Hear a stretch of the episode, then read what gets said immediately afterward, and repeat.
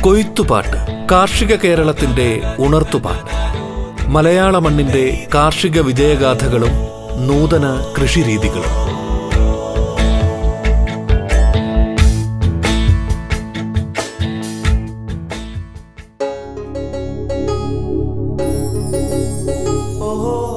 നമസ്കാരം പ്രിയ ശ്രോതാക്കളെ.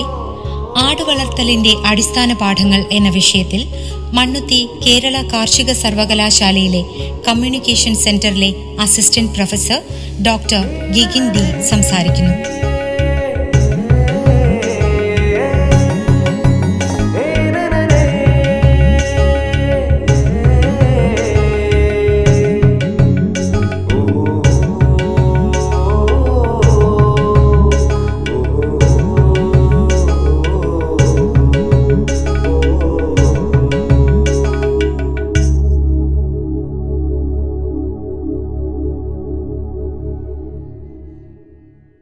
വളരെയധികം തഴച്ച ഒരു മേഖലയാണ് ആട് വളർത്തൽ എന്ന് വേണമെങ്കിൽ പറയാം.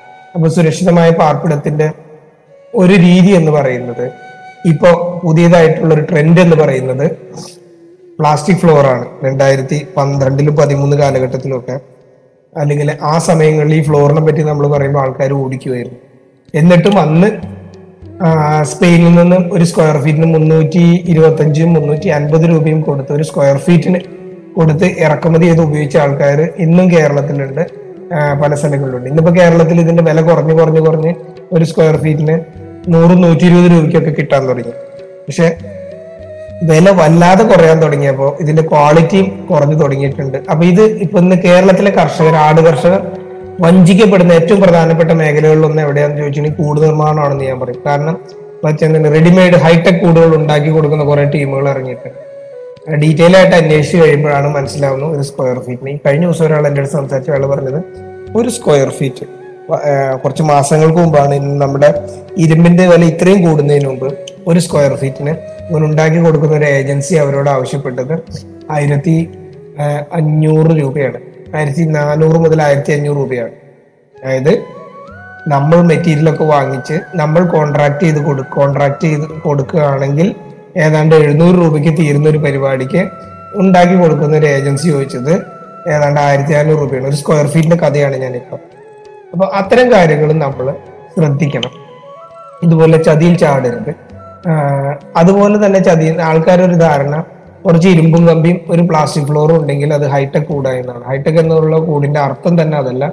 അതുകൊണ്ട് അത്തരം കൂടുകളുടെ പുറകെ പോകുമ്പോൾ വിവരമുള്ള ആൾക്കാരോട് അറിയുന്ന ആൾക്കാരോട് ചോദിച്ചു നോക്കുക. ഇനി പ്ലാസ്റ്റിക് ഫ്ലോറിലുള്ള തട്ടിപ്പാണെങ്കിൽ ഇപ്പൊ ഏത് ഇത് ഇറക്കുന്ന ഒരുപാട് കമ്പനികൾ ഈ കമ്പനികൾ എന്ന് വന്നു എന്നോ എന്ന് പൂട്ടിപ്പോകുന്നോ ആർക്കും പറയാൻ പറ്റില്ല. അതുകൊണ്ട് തന്നെ വിശ്വസിക്കാവുന്ന ആൾക്കാരാണെങ്കിൽ അതിന്റെ ഗുണനിലവാരം ഉറപ്പ് ഉറപ്പുവരുത്തിയിട്ടായിരിക്കും നമുക്ക് തരാം. ആ ഗുണനിലവാരം കണ്ടുപിടിക്കാനുള്ള ചില മാർഗങ്ങൾ ഞാൻ ഇതിൽ പറയാം. ശ്രദ്ധിച്ച് കേൾക്കുക. പ്ലാസ്റ്റിക് ഫ്ലോറുകൾ എടുക്കുമ്പോൾ എത്ര അളവുണ്ടോ അതിന്റെ നീളവും വീതിയും നോക്കുക. ഇതിന് എത്ര തൂക്കം ഉണ്ടെന്ന് നോക്കുക. ഈ ചിത്രത്തിൽ കാണിച്ചിരിക്കുന്ന രണ്ടേ രണ്ടിന്റെ ഫ്ലോറാണ് ഞാൻ തൂക്കി നോക്കിയ മൂന്ന് കിലോ തൂക്കം ഉണ്ടായിരുന്നു അതായത് ഒരു സ്ക്വയർ ഫീറ്റിൽ ഏതാണ്ട് എഴുന്നൂറ്റൻപത് ഗ്രാമെങ്കിലും പ്ലാസ്റ്റിക് മെറ്റീരിയൽ ഉണ്ട്. ഹെവി ആണ്. നല്ല സ്ട്രോങ് ആയിട്ടുള്ള കൂടുകളാണ്. മറ്റൊരു സ്ഥലത്ത് ഒരിക്കലും ഇതുപോലെ ഒരെണ്ണം ഞാൻ കണ്ടു. അതിനെനിക്ക് രണ്ടടി നീളവും ഒരടി വീതിയുമായിരുന്നു ഇതിന്റെ തൂക്കം ഞാൻ നോക്കിയപ്പോൾ തൊള്ളായിരം ഗ്രാമേ ഉള്ളൂ. അതായത് ഇപ്പൊ ഈ ചിത്രത്തിൽ കാണിച്ചിരിക്കുന്ന ഫ്ലോറിന്റെ ഒരു സ്ക്വയർ ഫീറ്റിനേക്കാൾ ഒരു അല്പം കൂടുതൽ തൂക്കമേ ഉള്ളൂ. അതിന്റെ രണ്ട് സ്ക്വയർ ഫീറ്റും കൂടെ. അപ്പൊ തന്നെ നിങ്ങൾക്ക് മനസ്സിലാവും ഇതിന് എത്രത്തോളം രണ്ടാമത് നമ്മൾ അപ്പൊ തൂക്കം ഇതിലൊരു പ്രധാനപ്പെട്ട ഘടകമാണ്. രണ്ടാമത് നമ്മൾ നോക്കേണ്ടത് ഇതിൽ ഇതിന്റെ ഈ ചിത്രങ്ങളാണ്. ഇത് ഞാൻ സ്പെയിനിൽ നിന്ന് ഇറക്കുമതി ചെയ്തൊരു ഫ്ലോറിന്റെ ചിത്രമാണ് കാണിച്ചിരിക്കുന്നത്. ഇതിൽ ആദ്യത്തെ ചിത്രം ഇട്ടു നടുക്ക് കാണുന്നത് ഏത് വർഷമാണ് നിർമ്മിച്ചിരിക്കുന്നത്? അത് എംബോസ് ചെയ്തിരിക്കുകയാണ്. ഇതിൽ കൊത്തി വെച്ചിരിക്കുക പല സ്ഥലത്തും സ്റ്റിക്കർ ആയിരിക്കും കാണുന്നത്. ഈ സ്റ്റിക്കർ എന്ന് പറഞ്ഞാൽ പറിച്ചു കളഞ്ഞിട്ട് പുതിയ സ്റ്റിക്കർ ഒട്ടിക്കാൻ ആർക്കും ഒരു ബുദ്ധിമുട്ടും അപ്പൊ ഇത് രണ്ടായിരത്തി പതിമൂന്നിൽ ഉണ്ടാക്കിയ ഒരു ഫ്ലോർ ആണ്. അതാണ് പത്ത് പതിനൊന്ന് പന്ത്രണ്ട് പതിമൂന്ന് ഒമ്പത് ഒൻപത് പത്ത് പതിനൊന്ന് പന്ത്രണ്ട് പതിമൂന്ന് പതിനാല് അഞ്ചു വർഷത്തേക്ക് ഉണ്ടാക്കിയ ഒരു എംബോ എംബ്ലോ ആണത് കാരണം ഇവർ അഞ്ചു വർഷത്തേക്കാണ് ഗ്യാരണ്ടി കൊടുത്തുകൊണ്ടിരുന്നത്. അപ്പൊ രണ്ടായിരത്തി പതിമൂന്നിന് ഉണ്ടാക്കിയതാണ്. ഇവിടെയാണെങ്കിൽ നിങ്ങൾക്ക് പന്ത്രണ്ട് വരെ കാണാം. ഒന്ന് മുതൽ പന്ത്രണ്ട് വരെ കാണാം. രണ്ടായിരത്തി പതിമൂന്നിൽ ഒമ്പതാം മാസം ഉണ്ടാക്കിയ ഫ്ലോറാണ് ഇതാണെന്നാണ് ഇതിൽ നിന്ന് മനസ്സിലാക്കുന്നത്. അതായത് രണ്ടായിരത്തി പതിനെട്ട് ഒൻപതാം മാസം വരെ കമ്പനി അതിന് ഗ്യാരണ്ടി കൊടുക്കുന്നു. അത് ഉറപ്പുവരുത്താൻ വേണ്ടിയിട്ടാണ് ഇത്തരം ഒരു സാധനം.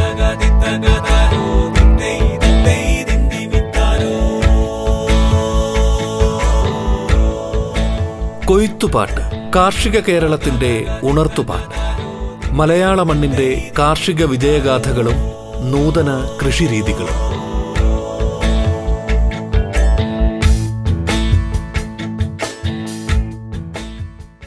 ഗുണനിലവാരമുള്ള ഗ്യാരണ്ടിയോടുകൂടി ഉൽപ്പന്നങ്ങൾ തരുന്ന കമ്പനികൾ ഇത്തരം സാധനങ്ങൾ തരും. നമ്മൾ പത്ത് രൂപയോ ഇരുപത് രൂപയോ സ്ക്വയർ ഫീറ്റിന് കുറയും എന്ന് വിചാരിച്ച് തീരെ ഗുണനിലവാരമില്ലാത്തത് വാങ്ങാതിരിക്കുക. ഇത് നോക്കുക. ഇനി കമ്പനിയുടെ പേരുണ്ടാവും. ഞാനിതിൽ അത് കാണിക്കാത്ത ഒരു പ്രത്യേക കമ്പനിയെ നമ്മൾ പ്രൊമോട്ട് ചെയ്യേണ്ട എന്നുള്ളത് കൊണ്ടാണ്. കമ്പനികളുടെ പേര് ഏത് രാജ്യത്താണ് നിർമ്മിച്ചിട്ടുണ്ടാവും മെയ്ഡ് ഇൻ ഇന്ത്യ ആണോ? മെയ്ഡ് ഇൻ ചൈന ആണോ? മെയ്ഡ് ഇൻ സ്പെയിൻ ആണോ? മെയ്ഡ് ഇൻ കൊറിയ ആണോ? ഇത്തരം സാധനങ്ങൾ ഈ നാല് രാജ്യങ്ങളിൽ നിന്ന് ഇന്ത്യയിലേക്ക് ഇന്ത്യയിൽ ഉപയോഗിക്കുന്നുണ്ട്. അപ്പൊ അതുകൊണ്ടാണ് ഞാൻ ഇത്രയും കാര്യങ്ങൾ പറഞ്ഞത്. അത് അതിൽ കൃത്യമായി രേഖപ്പെടുത്തിയിട്ടുണ്ടാവും. നിർമ്മിച്ച ആളും രേഖപ്പെടുത്തിയിട്ടുണ്ട്. അപ്പം അത് നോക്കുക. മാത്രമല്ല ജി എസ് ടിയോട് കൂടിയ ബില്ല് നിങ്ങൾക്ക് ലഭിക്കുന്നുണ്ടോ എന്ന് കൂടെ നോക്കുക. നിങ്ങൾക്ക് ഗ്യാരണ്ടി അവർ തരുന്നുണ്ടോ എന്ന് നോക്കുക. ബില്ലുണ്ടെങ്കിൽ അറ്റ്ലീസ്റ്റ് അതെങ്കിലും വെച്ച് നമുക്ക് പിന്നീട് ഒരിക്കൽ ഗ്യാരണ്ടി ക്ലെയിം ചെയ്യാൻ പറ്റും. ബില്ലില്ലാതെ തരാമെന്ന് ആരെങ്കിലും പറഞ്ഞാൽ അത് തലകുലുക്കി വാങ്ങാതിരിക്കുക. ബില്ലില്ലാതെ ഇപ്പോഴത്തെ ഒരു ഇത് വെച്ചാൽ ബില്ലില്ലാത്ത യാത്രയിൽ എപ്പോൾ വേണമെങ്കിലും എവിടെ വെച്ച് വേണമെങ്കിലും പോലീസ് പിടിക്കാം എന്നുള്ളതാണ് ഇപ്പോഴത്തെ ഒരവസ്ഥ. കൂട് നിർമ്മിച്ചു കഴിഞ്ഞാൽ കൂട് നിർ ആരോഗ്യമുള്ള ആടുകളിലേക്ക് പോകണം. പക്ഷെ അതിനു മുമ്പ് കൂട് നിർമ്മാണത്തെക്കുറിച്ച് ചില കാര്യങ്ങളും കൂടെ പറയണം. കൂടിന്റെ വിസ്തീർണം മാത്രമേ ഞാൻ പറഞ്ഞുള്ളൂ. ഇത്രയായിരിക്കണം. തറ തറയ്ക്ക് ഉപയോഗിക്കുന്ന മെറ്റീരിയൽ ഞാൻ പറഞ്ഞു. കാരണം അത് പറയാൻ കാരണം ആടിന്റെ കൂടുകൾ എപ്പോഴും തറയിൽ നിന്നും ഉയരത്തിലാണ് പണിയുന്നത്. തറയിൽ നിന്നും ഉയരമുള്ള തട്ടിലാണ് ആടുകൾ നിൽക്കുന്നത്. ആ തട്ടിൽ ഉപയോഗിക്കുന്ന ഫ്ലോറിനെ പറ്റിയാണ് നമ്മൾ ഇത്രയും നേരം സംസാരിച്ചുകൊണ്ടിരുന്നത്. ചെറിയ കൂടുകളാണെങ്കിൽ നമ്മളൊരു നാലടി അഞ്ചടിയൊക്കെ വീതി ഉള്ള ചെറിയ കൂടുകളാണെങ്കിൽ നിലത്ത് നിന്ന് ഒരു മൂന്നടി ഉയരത്തിലൊക്കെ നമുക്ക് ഈ ആട് നിൽക്കുന്ന തട്ട് നിർമ്മിക്കാം. ഒരേ ഒരു കണ്ടീഷൻ മാത്രം ഓർത്താൽ മതി. ഡെയിലി ഈ താഴത്ത് വീഴുന്ന കാഷ്ടം നീക്കം ചെയ്യാനും ക്ലീൻ ആക്കാനുള്ള സംവിധാനം ഉണ്ടായിരിക്കും. കാരണം ഈ മൂന്നടി ഉയരത്തിലേക്ക് താഴത്തെ കെട്ടി നിൽക്കുന്ന കാട്ടത്തിൽ നിന്ന് അമോണി ചെന്ന് കഴിഞ്ഞാൽ നമുക്ക് നല്ല ബുദ്ധിമുട്ടുണ്ടാവും. അപ്പോൾ ശരി വലിയ കൂടുകളാണ് പണിയുന്നതെങ്കിൽ ഒരു എട്ടടി പത്തടി വീതിയൊക്കെ ഉള്ള വലിയ കൂടുകളാണ് പണിയുന്നതെങ്കിൽ നിങ്ങൾക്കത് നിലത്തുനിന്ന് ഏറ്റവും ചുരുങ്ങുന്ന ഒരു ആറടി ഉയരത്തിലേക്ക് ആക്കാം. ആ കൂടുകൾ തന്നെ ചിലപ്പോൾ നമുക്ക് വേണമെങ്കിൽ നമുക്ക് ഇതിന്റെ അടിയിൽ ചെരിഞ്ഞ രീതിയിലുള്ള ഷീറ്റുകളോ പ്ലാസ്റ്റിക്കിന്റെ ഇരുമ്പിന്റെയോ ഷീറ്റുകളോ റൂഫിംഗ് ഷീറ്റുകളോ ഉപയോഗിച്ച് നമുക്ക് കാഷ്ടം കളക്ട് ചെയ്യാനുള്ള സംവിധാനം ഉണ്ടാക്കാം. കേരളത്തിൽ പല സ്ഥലത്തും ഡബിൾ ഡെക്കർ കൂടുകൾ നിങ്ങൾക്ക് കാണാം. അതായത് മുകളിലാടും താഴെ കോഴി പോലുള്ള സംവിധാനങ്ങളും വളർത്ത കൂടുകളും നിങ്ങൾക്ക് കാണാൻ പറ്റും. അങ്ങനെ നമുക്ക് ചെയ്യാവുന്നതാണ്. കഴിയുന്നതും ഉയരമുള്ള തട്ടുകളാണ് ആടുകൾക്ക് എപ്പോഴും നല്ലത്. കേരളം പോലുള്ള മഴയുള്ള കാലാവസ്ഥയിൽ നമ്മുടെ കാലാവസ്ഥയിലും വടക്ക് നോർത്ത് ഇന്ത്യയിൽ നോർത്ത് ഈസ്റ്റിൽ വടക്ക് കിഴക്കൻ മേഖലയിലും തീരപ്രദേശങ്ങളിലും ഇങ്ങനെ ഉയർന്ന ഉയരത്തിലുള്ള കൂടുകൾ നമ്മൾ കാണുന്നത്. ബംഗാളിൽ അങ്ങനത്തെ ഉയരത്തിലുള്ള കൂടുകൾ കാണുന്നത്. മറ്റു പല സ്ഥലങ്ങളും ആടുകളെ അഴിച്ചിട്ട് മണ്ണിൽ വളർത്തുന്നതാണ് കാണുന്നത്. പക്ഷെ നമ്മുടെ കാലാവസ്ഥയിൽ ഉയരമുള്ള കൂടുകൾ വേണം. ഉയരത്തിലേക്ക് കയറാൻ സ്റ്റെപ്പിനെക്കാളും നല്ലത് റാമ്പാണ്. റാമ്പ് എന്ന് പറയുന്നത് ചരിഞ്ഞ ചാരുപടിയിൽ ചരിഞ്ഞ ഒരു പടികളെയാണ് റാമ്പ് എന്ന് ഉദ്ദേശിക്കുന്നത്. അതിലൂടെ നീളത്തിലൂടെ നടന്നു കയറാവുന്ന രീതിയിലുള്ള റാമ്പുകളായിരിക്കണം ആടുകൾക്ക് വേണ്ടിയിട്ട് ഉണ്ടാക്കേണ്ടത്. ഉള്ളി കൂടിന്റെ നാല് വശവും തുറന്നിടുന്നതാണ് നല്ലത്. നല്ല വില കൊടുത്ത് വാങ്ങിച്ച കൂടുകൾ പലപ്പോഴും നാല് വശവും ഷീറ്റ് ഷെയ്ഡ് നെറ്റ് വെച്ച് മറക്കുന്നത് ഞാൻ കണ്ടിട്ടുണ്ട്. ചോദിച്ചു കഴിഞ്ഞാൽ ആൾക്കാർ പറയുന്നത് അറുപത് ശതമാനം ഷീറ്റാണ് തൊണ്ണൂറ് ശതമാനം ഷീറ്റാണെന്നാണ്. ഈ അറുപതും തൊണ്ണൂറ് ശതമാനം എന്നതുകൊണ്ട് അതിൽ ഉദ്ദേശിക്കുന്നത് ഇതുവഴി കടന്നു വരുന്ന വെളിച്ചത്തിന്റെ അളവാണ് അല്ലാതെ വായുസഞ്ചാരമല്ല. സഞ്ചാരമല്ല ആട്ടിൻകൂട്ടിൽ നിർബന്ധമായിട്ട് ലഭ്യമായിരിക്കേണ്ട സാധനങ്ങളാണ് രാവിലെ അതിരാവിലെയും വൈകുന്നേരങ്ങളിലും വരുന്ന കരിഞ്ഞു പതിക്കുന്ന സൂര്യരശ്മി. അത് കൂടിനെ അണുവിമുക്തമാക്കാനായിട്ട് നമുക്ക് പണച്ചിലവില്ലാതെ ലഭിക്കുന്ന അണുനാശിനിയാണ് സൂര്യരശ്മി. അതുകൊണ്ട് തന്നെ നമ്മൾ ആട്ടിൻകൂടുകൾ ലോങ് ആക്സിസ് തെക്ക് വടക്കായിട്ട് പണിയാൻ പറയും. അതായത് കിഴക്ക് നിന്നുള്ള വെയിലും പടിഞ്ഞാറ് നിന്നുള്ള വെയിലും കൂടിന്റെ തറയിൽ ലഭിക്കുന്ന രീതിയിലായിരിക്കണം ആട്ടുംകൂടുകൾ പണിയേണ്ടത്. ഇൻഡിപെൻഡന്റ് ആയിട്ട് പണിയുന്ന കൂടുകൾ. നമ്മൾ പലപ്പോഴും ചാച്ചറൊക്കെ ആയിട്ട് വീടിനോട് ചേർത്ത് പണിയാറുണ്ട്. അതിനെക്കുറിച്ചല്ല ഞാൻ പറയുന്നത്. ഒറ്റയ്ക്ക് നിൽക്കുന്ന രീതിയിലുള്ള പണിയുന്ന കൂടുകൾ ഇങ്ങനെയായിരിക്കണം എന്ന് മാത്രമല്ല നാല് വശവും തുറന്നിരിക്കണം. നല്ല വായുസഞ്ചാരമാണ് പല സ്ഥലത്തും ഞാൻ ഈ ഹൈടെക് എന്ന് പറയുന്ന കൂടുകൾ കണ്ടിരിക്കുന്നത്. ആട് കിടക്കുന്ന ഭാഗത്ത് സൈഡ് മുഴുവനും ആ, നമ്മൾ ഷീറ്റൊക്കെ വെച്ച് അടിച്ചു മറച്ചിരിക്കുന്നത് കാണാം. ഇരുമ്പിന്റെ ഷീറ്റൊക്കെ വെച്ചിട്ട്. ഇത്തരം മണ്ടത്തരങ്ങൾ സാധാരണ ചെയ്യാതിരിക്കാന്ന് എനിക്ക് ആൾക്കാരോട് പറയാനുള്ളൂ. കാരണം മറ്റൊന്നുമല്ല ആട് കിടക്കുന്ന സ്ഥലത്ത് അതായത് ഒരു ആട് നിൽക്കുന്ന കൂട്ടിൽ നിങ്ങൾ ചെന്ന് നിങ്ങളുടെ കുന്തുകാലിൽ ഇരുന്ന് നിൽക്കുമ്പോൾ എന്താണോ നിങ്ങൾക്ക് സ്മെൽ ചെയ്യുന്നത്? അത് തന്നെയാണ് ആടും മണക്കുന്നത്. അത് കിടക്കുമ്പോൾ അതിനേക്കാൾ കൂടുതൽ അതിന് മണക്കും. അപ്പം മൂത്ര അങ്ങനെ ഇരിക്കുമ്പോൾ ഒരു മൂത്രത്തിന്റെ മണം കിട്ടുകയാണെങ്കിൽ ആ കൂടിന്റെ വൃത്തി അത്രേ ഉള്ളൂ എന്നാണ് നമ്മൾ മനസ്സിലാക്കേണ്ടത് ഇത് ക്ലീൻ ആവാൻ എന്ത് വേണം? നമ്മൾക്ക് ഇതിന്റെ അകത്ത് കൃത്യമായ വായുസഞ്ചാരം ഉറപ്പുവരുന്നത് അതുകൊണ്ടാണ് വശങ്ങൾ മറയ്ക്കാതിരിക്കുക എന്നുള്ളത് പ്രത്യേകം പറയുന്നത്. മഴക്കാലമാകുമ്പോൾ നമുക്കത് കർട്ടൻ ഉപയോഗിച്ച് മറയ്ക്കാം. മഴ മാറുമ്പോൾ മഴക്കാലത്ത് ഫുള്ളായിട്ട് കർട്ടൻ അടച്ചിടാനല്ല പറയുന്നത്. മഴയുള്ള സമയത്ത് മാത്രം ഉപയോഗിക്കുന്ന രീതിയിൽ കർട്ടനുകൾ ഉപയോഗിക്കുന്നതാണ് ഇതിലെ ബുദ്ധി.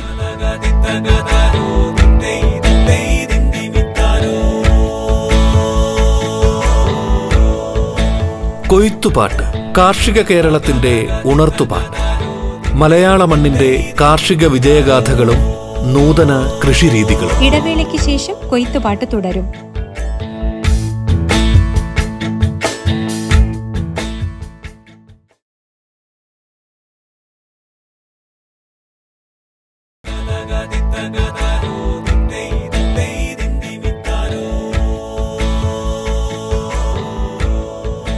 കൊയ്ത്തുപാട്ട്. കാർഷിക കേരളത്തിന്റെ ഉണർത്തുപാട്ട്. മലയാള മണ്ണിന്റെ കാർഷിക വിജയഗാഥകളും നൂതന കൃഷിരീതികളും. ഡോക്ടർ ഗിഗിൻ ടി സംസാരിക്കുന്നു. തുടർന്ന് കേൾക്കാം കൊയ്ത്തുപാട്ട് ആരോഗ്യമുള്ള ആടുകൾ എന്ന് പറയുമ്പോൾ ഏതിനം വേണമെന്ന് നമുക്ക് തിരഞ്ഞെടുക്കാം. ആടുകളുടെ ആരോഗ്യം നോക്കാനുള്ള മാർഗം ഞാൻ എളുപ്പത്തിൽ പറഞ്ഞു തരാം. ഒന്ന് ആടുകളുടെ കണ്ണും ഇതുപോലെ നമുക്ക് കാണാവുന്ന ശ്ലേഷ്മ സ്ഥലങ്ങളും ചുണ്ട് മലർത്തി പിടിക്കുക. മുട്ടനാടുകളാണെങ്കിൽ ലിംഗാഗ്രം നോക്കാം. പെണ്ണാടുകളാണെങ്കിൽ ഈറ്റത്തിന്റെ വശങ്ങളും ഈറ്റത്തിന്റെ ഉൾവശവും നമ്മുടെ മലദ്വാരത്തിന്റെ ഉൾവശവും നോക്കാം. ഏറ്റവും എളുപ്പം നോക്കാൻ പറ്റുന്ന കണ്ണാണ്. നിങ്ങൾ ഈ ചിത്രത്തിൽ കണ്ണ് കാണാം. ആ കണ്ണിന്റെ താഴെയുള്ള നിറം ആടിന്റെ നിറം തന്നെയാണ് വെളുത്തിരിക്കുന്നത്. ഇതിന്റെ അർത്ഥം ആടിന്റെ ശരീരത്തിൽ ഒട്ടും രക്തമില്ല എന്നുള്ളതാണ്.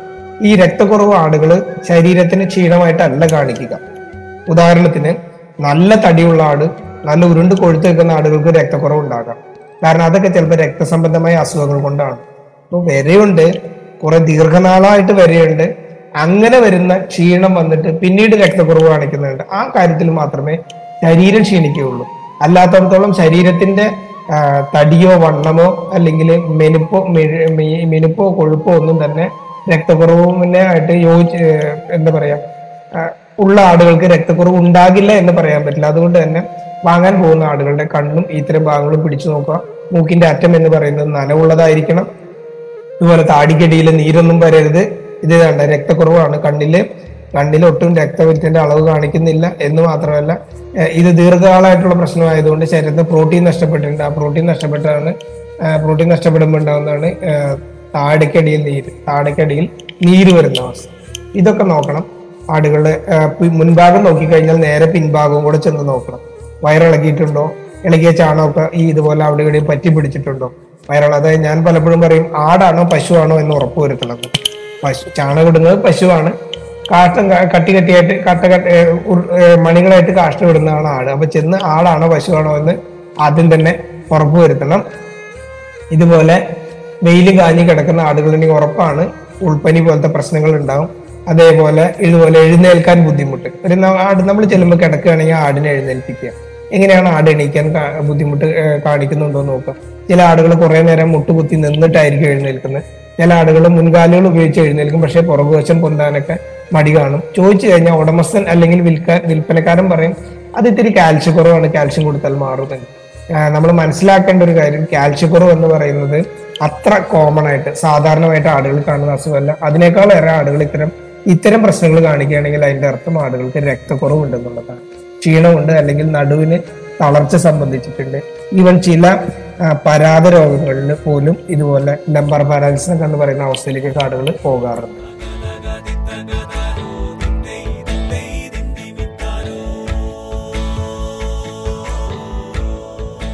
കൊയ്ത്തുപാട്ട് കാർഷിക കേരളത്തിന്റെ ഉണർത്തുപാട്ട്.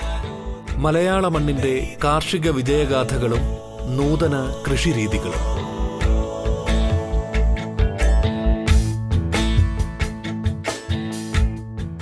ഇതുപോലെ രോമക്കൂട് രോമം മുഴുവൻ ഇങ്ങനെ ഒരു വൃത്തിഹീനമായ അവസ്ഥയിൽ നിൽക്കുന്നത്. അതായത് ഒരു മിനുക്കമില്ലാത്ത രോമങ്ങൾ ഉണ്ടെങ്കിൽ ഇതുപോലെ എല്ലോടൊട്ടിയ തോലാല എന്ന് പണ്ട് ഏതോ കവി പാടിയ പോലെ ഈ എല്ലൊക്കെ നമുക്ക് എണ്ണിയെടുക്കാൻ പറ്റുന്ന രീതിയിലുള്ള ആടുകളൊക്കെ ഒഴിവാക്കുക. ഒരു കൂട്ടത്തിൽ നമ്മളോട് ഏറ്റവും എളുപ്പത്തിൽ ഏറ്റവും ഭംഗിയായിട്ട് പ്രതികരിക്കുന്ന നല്ല സ്മാർട്ടായിട്ടുള്ള ആടുകളെ തിരഞ്ഞെടുക്കുക. ഒപ്പം ഈ ആരോഗ്യമായ കാര്യങ്ങളും ആരോഗ്യത്തിന്റെ കാര്യങ്ങളും കൂടെ പരിഗണിക്കുക. ഇനം ഏതാണെന്ന് ചോദിച്ചിട്ടുണ്ടെങ്കിൽ ഏത് ഇനവും നിങ്ങൾക്ക് തിരഞ്ഞെടുക്കാം. മുപ്പത്തിനാല് ഇനം സം- ശുദ്ധജൻസുകളാണ് ഇന്ത്യയിൽ അംഗീകരിക്കപ്പെട്ടിട്ടുള്ളത്. അംഗീകരിക്കാത്ത കുറെ ഇനങ്ങളുണ്ട്. സങ്കര ഇനങ്ങളുണ്ട്. പിന്നെ ഹൈബ്രിഡ് എന്ന് പറയുന്നത് സങ്കര ഇനങ്ങളാണ്. പല ആൾക്കാരും പലരും പറയാറുണ്ട് എന്റെ കയ്യിൽ ഹൈബ്രിഡ് ഹൈബ്രീഡ് ആടുണ്ടെന്ന് അങ്ങനെ ഹൈ എന്ന് പറഞ്ഞൊരു ബ്രീഡ് ഇല്ല. ലോ എന്ന് പറഞ്ഞൊരു ബ്രീഡും ഇല്ല. അതായത് ചില ബ്രീഡുകൾ ഭയങ്കര ഹൈ ആണെന്നും ചില ബ്രീഡുകൾ ലോ ആണെന്നും ഇല്ല. ഹൈബ്രിഡ് എന്ന പദത്തിന്റെ യഥാർത്ഥ അർത്ഥം എന്ന് പറയുന്നത് സങ്കര ഇനമാണ്. അപ്പൊ ആരെങ്കിലും ഒരാൾ ഇനി ഹൈബ്രിഡ് ആടുകളെ വിൽക്കാനുണ്ടെങ്കിൽ നിങ്ങൾ ചോദിക്കണം ഇത് ഏതൊക്കെ ഇനങ്ങൾ തമ്മിലുള്ള സങ്കരമാണ്. ശുദ്ധ ജനിച്ചുള്ള അല്ലെങ്കിൽ പ്യുവർ ബ്രീഡ് സങ്കര ഇനങ്ങൾ അല്ലെങ്കിൽ ഹൈബ്രിഡ് അല്ലെങ്കിൽ ക്രോസ് ബ്രീഡ് എന്ന് വേണമെങ്കിൽ പറയാം. ഇത്തരം ഇനങ്ങൾ മാത്രമേ ഉള്ളൂ. അതായത് മലബാറി എന്ന് പറയുന്നത് ഒരു ശുദ്ധ ഇനമാണ്. തിരോഹി എന്ന് പറയുന്ന ഒരു ശുദ്ധ ഇനമാണ്. ജമുനാപാരി ഒരു ശുദ്ധ ഇനമാണ്. അതേസമയം ഒരാൾ ജമുനാപാരി ഹൈബ്രിഡ് ജമുനാപാരി എന്ന് പറയുകയാണെങ്കിൽ അതിന്റെ അർത്ഥം ജമുനാപാരി മറ്റേതോ ഒരു ഇനവുമായിട്ട് ക്രോസ് ചെയ്തിട്ടുണ്ടായ കുട്ടിയാണ് അതാണ്. ഹൈബ്രിഡ് ജമുനപ്പാരിയാണ് അല്ലെങ്കിൽ ഹൈബ്രിഡ് ബീറ്റിലാണെന്ന് പറയുന്നതിന്റെ അർത്ഥം. മറ്റേതോ ഇനമായിട്ട് ക്രോസ് ചെയ്തിട്ടുണ്ടായ ബീറ്റിലാണെന്നാണ് അപ്പൊ അത് അത് കൃത്യമായിട്ട് നമ്മൾ മനസ്സിലാക്കും കേരളത്തിലെ തനദിനമായിട്ട് നമ്മൾ പറയാറുള്ളത് മലബാറി ആടുകളാണ്. കൂടുതൽ കുട്ടികൾ ഉണ്ടാകും ഒരു പ്രസവത്തിൽ നമ്മുടെ കാലാവസ്ഥയ്ക്ക് ഏറ്റവും യോജിച്ചതാണ് എന്നൊക്കെ പറയാറുണ്ട്. കുട്ടികളുടെ എണ്ണം നോക്കിയിട്ട് ആടുകൾ വാങ്ങുകയാണെങ്കിൽ അത്തരം ആടുകളെയാണ് നമ്മൾ ഉപയോഗിക്കേണ്ടത്. ഇനങ്ങളെ കുറിച്ച് അധികം പറയാനുള്ള സമയമില്ലാത്തതുകൊണ്ടാണ് ഞാൻ അടുത്തയിലേക്ക് പോകുന്നത്. എവിടെ നിന്ന് ആടുകളെ മേടിച്ചാലും. ഇനി നിങ്ങളുടെ തൊട്ടടുത്തുനിന്ന് ഒഴികെ അതായത് നിങ്ങളുടെ തൊട്ട് പരിചയമുള്ള വീടുകളാണ് അടുത്ത പരിസരത്തുള്ള ആടാണ് നമ്മൾ അറിയുന്ന ഒരേ സ്ഥലത്ത് തന്നെ മേയുന്ന ആടുകളാണെങ്കിൽ എന്ന കണ്ടീഷൻ ഒഴിച്ചു നിർത്തി മറ്റെവിടെ നിന്ന് വന്ന ആടുകളാണെങ്കിലും ഒരു ഒരു മാസത്തെ ക്വാറന്റൈനിൽ നിർത്തണം എന്നുള്ളതാണ്. ഇന്നിപ്പോൾ കോവിഡ് വന്നുകൊണ്ട് ക്വാറന്റൈൻ എന്നത് ആരെയും പഠിപ്പിക്കണ്ട. പക്ഷേ ഒരു ചെറിയ പ്രശ്നം പറ്റി.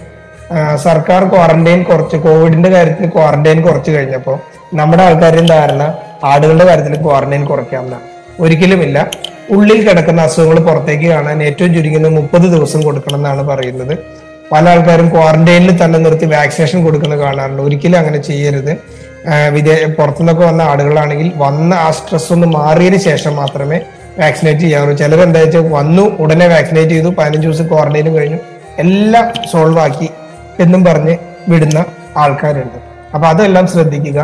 പുറത്തുനിന്നുള്ള ഒരു ആടിനെ ഒരിക്കലും നമ്മളുടെ ആടുകളുടെ കൂട്ടത്തിലേക്ക് കൂട്ടരുത്.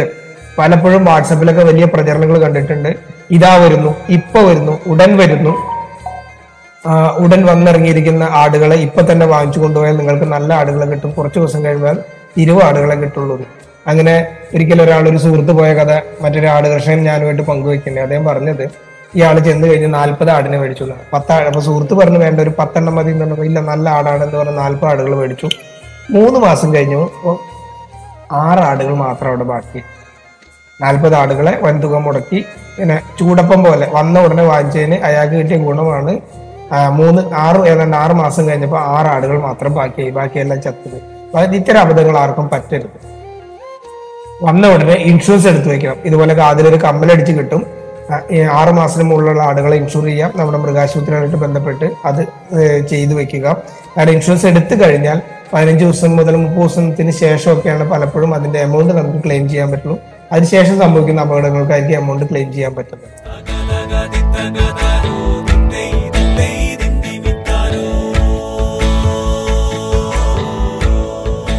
കൊയ്ത്തുപാട്ട് കാർഷിക കേരളത്തിന്റെ ഉണർത്തുപാട്ട്. മലയാള മണ്ണിന്റെ കാർഷിക വിജയഗാഥകളും നൂതന കൃഷിരീതികളും. കൊയ്ത്തുപാട്ടിന്റെ ഇന്നത്തെ അധ്യായം പൂർണമാകുന്നു.